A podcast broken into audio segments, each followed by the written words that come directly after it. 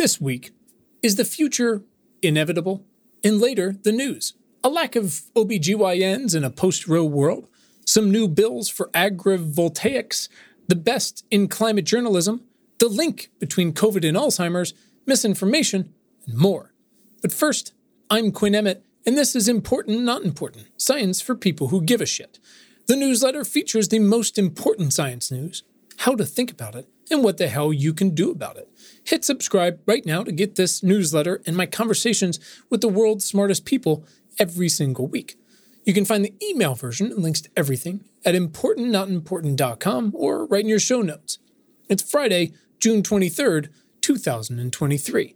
Here's your weekly action steps. Number 1, our algorithms and technology are only as good as the people who make them. Empower future innovators to consider the social impact of their work with Tech Shift. Number 2, donate to the Urban Ocean Lab, a think tank working on solutions and policies to make coastal cities climate ready. Number 3, electrifying school buses reduces air pollution, immediately improving the health of kids while also reducing emissions. Tell your school board about Highland Fleets, an organization working to make electric fleets accessible for all. Number 4, as climate change increases the frequency and intensity of extreme weather, emergency services are becoming overstretched. Climate Resilience Hubs prepare communities before, during, and after an emergency. Find yours with the interactive map from Climate Crew. And now, today's big question. So, I've got this sort of two-part Martin Luther King Jr. tweet that's been pinned to the top of my Twitter timeline, for what it's worth, since January 20th, 2020. There was a lot going on. Anyways, it says, "We talk a lot about the, quote, moral arc of the universe bends towards justice, end quote, but that's just the setup." Another quote, "Progress never rolls in on the wheels of inevitability," end quote, is Dr. King's vital reminder that the winding road to justice is paved with hard, hard work. Now, I posted this not to be obnoxious or not just because it's Martin Luther King Day, but over time, it's now been 3 years, I find that it's helpful still and increasingly so for a few reasons. Number 1, as a reminder of how far we have to go and the diligent work required to get there. Number 2, is a clarion call for how far we could possibly go in the years to come. And 3, as a measuring stick for the past. So how? Okay, I spent most of my time last week recording conversations with two fellas, Nicholas Dagenblum Bloom, author of The Great American Transit Disaster, and Dr. Mark Schultz. He's the co-author of The Good Life, Lessons from the World's Longest Scientific Study of Happiness. Now, yeah, you might be saying, these are two very different books, and as expected, they were two very different conversations. So the first book describes in, as they say, overwhelming detail, which I agree with, the myriad choices made from the late, say, 1880s to now to systematically starve public transit in America from the inside out, defunding this world-renowned system that blew Europe away, taking it apart city by city in favor of white flight, basically. It was a delightful, infuriating, and rousing conversation. The second book provides a similar cornucopia of data, this time harvested from not only Harvard's only 90-year-old study, but from other studies and methods around the world. It's then complemented with data from MRIs to blood tests to brains from the test subjects left posthumously in a jar for later study. Crazy. So all of that data, over 86-ish years, has been compiled, aggregated, and then analyzed to reveal the most human of scientific outcomes. It seems obvious, but it's always helpful to have all-encompassing data, is that healthy relationships underpin everything we do. And it shouldn't surprise you, we have to do a lot of work to maintain them, to nourish them. That was a conversation that reminded me how incapable we are of anything big without paying diligent attention to the day-to-day small things that carry one another. Now, what both of these books provide, and I swear to God I didn't plan it this way last week, they're both a time machine into the past. It's not us asking questions now of people in the past or whatever. Their timelines overlap for the most part through wars and Great Depressions and cultural and technological revolutions of every flavor. What it is it's page after page of real people telling us what they did, and how they felt then. We asked the questions then. Quote by quote, year by year, each book's subjects tell us who they are, what they ate, where, and how they work. So in one, for example, you might have minutes from a contentious 1920 city council meeting. And in another, snippets from the journal of a World War II veteran recently returned home, suffering from back pain. But with the long lens of history now, we can see how the details add up to paint this deeper picture of the subjects in the book and the subjects they're questioning, what they stand for, what they'll fight for, and of the choices they made on those days and the days to follow that gradually, eventually, not only changed the course of their own lives, but changed society.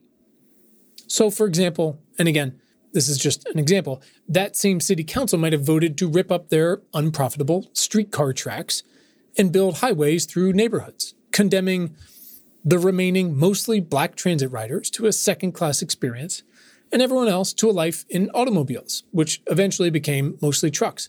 Not inevitable. The result? Muscle cars and unnecessary pickup trucks, infinite parking, endless highways, the latter of which was romanticized in everything from Tom Petty songs to The Hunt for Red October.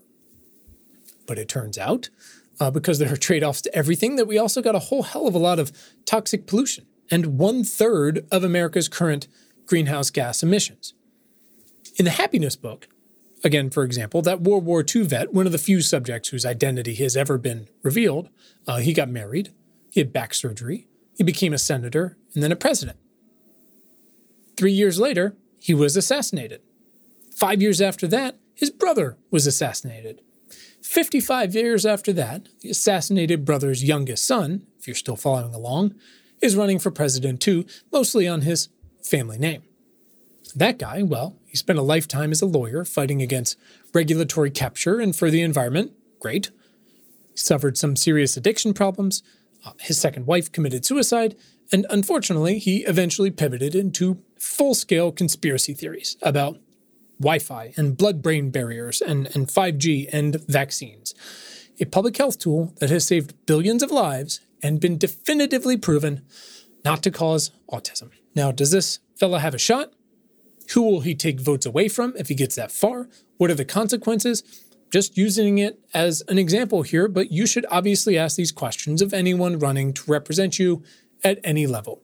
The point is, throughout history, right now, in the future, nothing is a given. Nothing is inevitable. And exhausting as it may seem, doing the work and doing it with eyes wide open is how we keep this streetcar of ours on the tracks.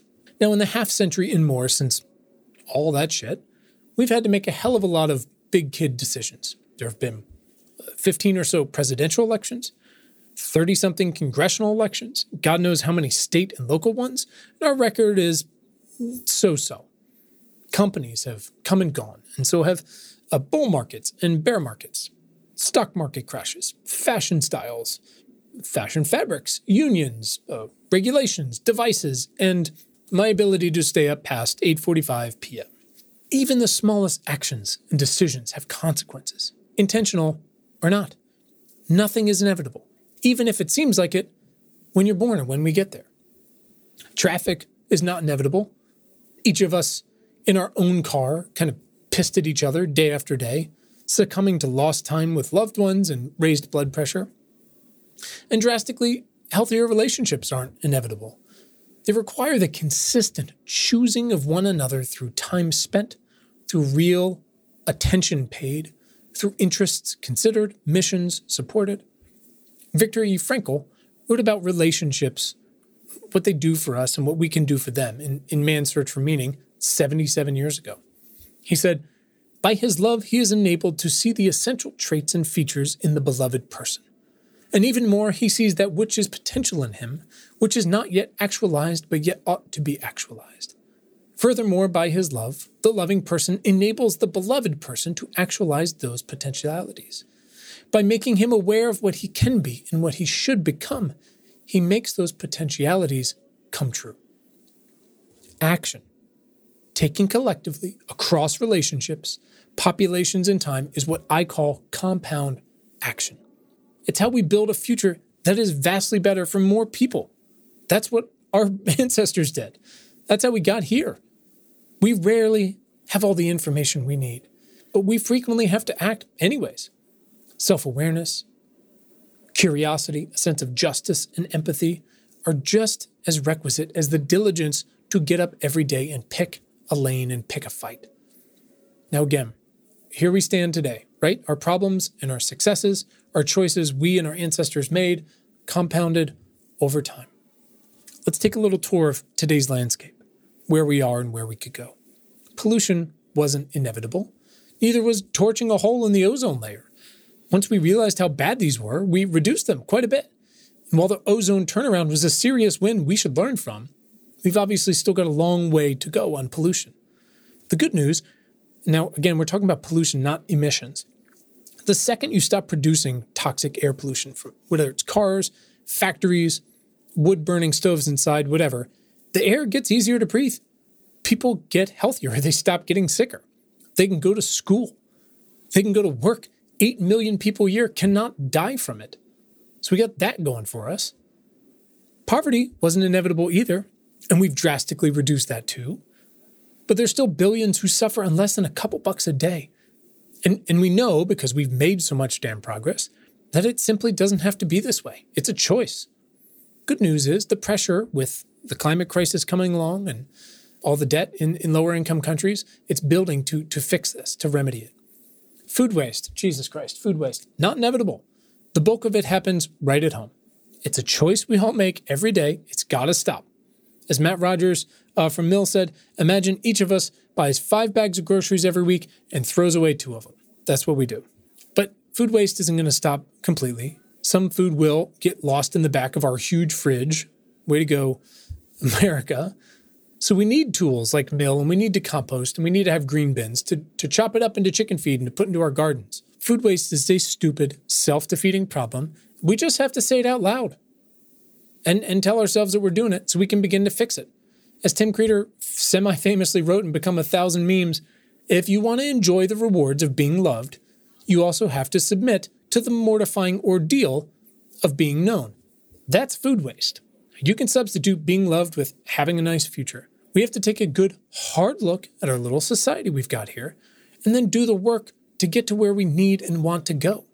Here's another quote from Ryan Holiday. Aristotle described virtue as a kind of craft, something to pursue just as one pursues the mastery of any profession or skill. He said, we become builders by building, and we become harpists by playing the harp, he writes. Similarly, then, we must become just by doing just actions, temperate by doing temperate actions, and brave by doing brave actions. And again, that's from one of Ryan Holiday's 50 books. We got to do the work every day. So what have we got? What do we need? Well, let's see. The COVID mRNA vaccines weren't inevitable. It took decades of work from people like Katalin Karikó to make them safe enough for us to use. And then Kizzmekia Corbett and her team had to design the one we needed ASAP. Future incredible mRNA vaccines for the flu and malaria and maybe even cancer or HIV or whatever aren't inevitable either, but we won't know until we try, and they really won't have a dent until everyone has access to them.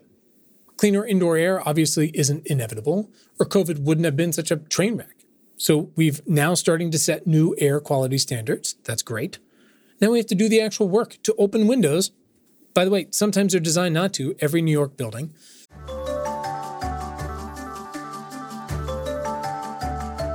Hey everyone, it's Quinn, your host and the founder of Important Not Important.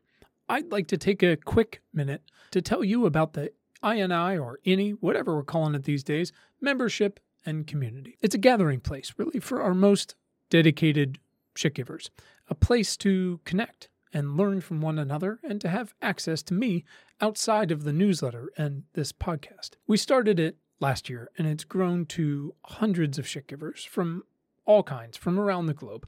I'm talking about teachers and investors, students, electricians, journalists, artists, scientists, and policymakers, and more. Members get exclusive access to our daily news homepage, which is very cool, and to much more top-of-mind weekly articles, research and tools that you can use and to stay ahead of the game, member-sourced action steps, twice monthly book and culture recommendations that have nothing to do with the end of the world, virtual events, and of course, the membership Slack channel. Look, so many people come to us asking, what can I do?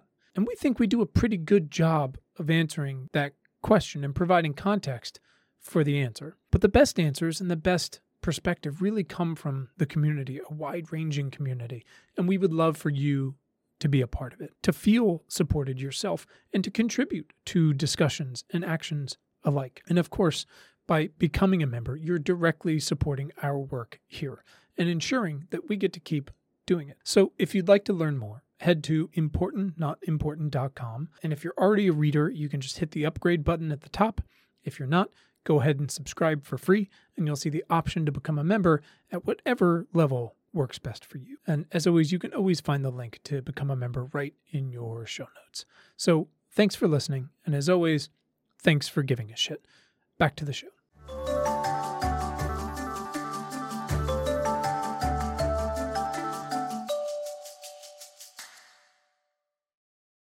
We have to upgrade air filters, and if we're smart, subsidize air purifiers and all this work for schools. Clean, accessible water is not inevitable, as Flint and Jackson and so many other neighborhoods have shown. I mean, just ask the Supreme Court. We've clearly got a lot of work to do. Wealth inequality, or the top 10% of U.S. households owning 70% of the country's wealth, while a typical black family has about 1/10 the wealth of the typical white family. None of that was inevitable. How did we get here? I mean, it's like the Great American Transit Disaster. Add it together. Real estate, segregated schools, inheritance, redlining, the prison complex, marijuana arrests, voting rights, even COVID. Those are all choices, one way or another. Can something like baby bonds, compounded over time, begin to fix it? Well, the child tax credit started to, but then we stopped, so maybe let's start again. That's a choice. Historically, cheap power from the sun, not inevitable. Batteries everywhere? Not inevitable. Fusion? Not inevitable.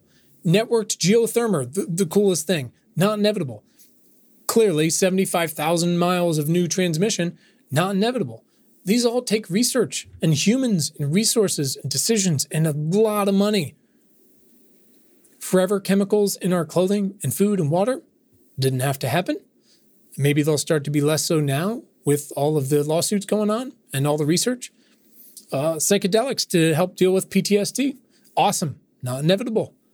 Keep pushing. Low-cost universal cancer screening. Not inevitable. Low controversial, but could be life-changing for millions. Maternal death rates 4 times other wealthy countries, and twice that for black women. Declining birth rates around the world. Chalk all that up to the stellar maternal death rates, to workism, everywhere from America to South Korea. Abortion rights, and rising costs of education and living. Insurance companies bailing on Florida, and California, and Louisiana. It's not inevitable, but also clearly the precursor to significantly more brittle real estate and mortgage markets. AI on your phone that can help identify a rash. Parents, are you with me? AI that helps you identify mental health trends or act as a personalized tutor. Not inevitable, not perfect. But it's going to happen soon. We're running low on penicillin. What? Not inevitable. Electrifying our buildings. Got to go faster. A lot of money there. Not inevitable. We got to do the work. Colorado River running low on water, mostly because of beef. Say it out loud. We have to have the honest conversation. We know what we have to do here. But like reducing cars. How politically possible is reducing beef? Not with the current group. Not much. Not inevitable. Get new people in there. 1 billion people with type 2 diabetes by 2050? Not inevitable. Complicated. Cars, sedentary lifestyles, the Western diet. It's all part of a very complicated situation. But reducing cars, moving our bodies more, switching out meat for lentils, they're not perfect. They're not everything, but they're multi-solving levers we cannot do without at this point. A possible link between the shingles vaccination and reduced dementia risks? Fuck yeah. Maybe not even real, but we still have a ton of work to do to find out. We need you to do it. It's sure as hell worth finding out. For the vast majority of our problems, remember, it didn't have to be this way. But again, great news. because of our ancestors, many potential or historic problems aren't this way anymore. Let's build on that with compound action. Together. I'm a wildly imperfect parent. But if there are two lessons I can pass on, they are to practice gratitude for what we have every day and to adopt a growth mindset for everything else. Don't be afraid to throw in a yet onto any sentence. None of this incredible world we have now was promised. Nothing was inevitable, not the aches and the pains or the wonders. And neither is a radically better future for everyone. Always come back to that the relationships with people, with nature, land, and water are the foundation upon which we get there. Just got to do the work. And here's the news. In climate change news, number one, a coalition of environmental organizations have the solutions to scale up transmission infrastructure in an equitable way. We will see. Number two, the U.S. Treasury and IRS have released the latest updates on IRA's clean energy incentives in time for Rewiring America to determine the pace at which we need to electrify everything to meet climate goals. More on that soon. Number three, indigenous communities are leading the climate fight as usual, this time with the help of mapping tech to reclaim their land rights and stop deforestation. Number four, climate-related startups in Africa have received $2.8 billion in funding since 2019, and I recommend you check out Climate Tech VC to see how that all looks in comparison to everything else. And lastly, congratulations to all these folks. Covering Climate Now, group we're proud to be a part of, have released the finalists for the 2023 Covering Climate Now Journalism Awards, and that honors the best coverage of climate change and climate solutions around the world. In COVID news, research may have established a link between COVID-19 and Alzheimer's. And number two, a common drug for diabetes might help prevent long COVID. In food and water news, again, agrivoltaics, a word I've pronounced correctly twice, those got a boost in the Senate, which is exciting. It's a climate solution that benefits farmers, ecosystems, and the climate. Picture all those adorable photos of sheep and crops and solar panels. Number two, chickens in Europe are getting dosed with antibiotics critical to human health, causing growing concerns about superbugs. And also, you should probably watch The Last of Us. And lastly, what happens if California's dams fail? In health and bio news, half of U.S. countries don't have an OB-GYN, which is fucking unacceptable. And abortion bans and bans on abortion pills are making it all worse. Be clear, OB-GYNs do not just do abortions, my God. Number two, dirty air kills more people than smoking, car crashes, or HIV/AIDS, cutting up to 6 years off the lives of billions of people. Coal is the worst culprit, but I believe it was this week. I'm going to get this wrong. We'll find the link for the show notes. I think wind and solar produced more power than coal for one of the first times in the U.S. Number three, or four, whatever, endocrine-disrupting chemicals could be the reason behind the decrease in global sperm counts. And lastly, a new report is highlighting how hospitals can address the nursing shortage by attracting and retaining more nurses, and it's mostly just to pay them. In computer news, ICE, everybody's favorite organization, is using LexisNexis to track and gather information on people in order to make arrests for deportation. My God. Number two, what data does your smart new car have on you? Number three, if misinformation actually is increasing, what can we do about it? Number four, an algorithm designed to reduce poverty is doing a bad job. That's it for this week. Hit subscribe to get next week's issue straight to your feed. To go deeper, visit ImportantNotImportant.com. Thank you for being a part of our community, and thanks for giving a shit. Have a great weekend.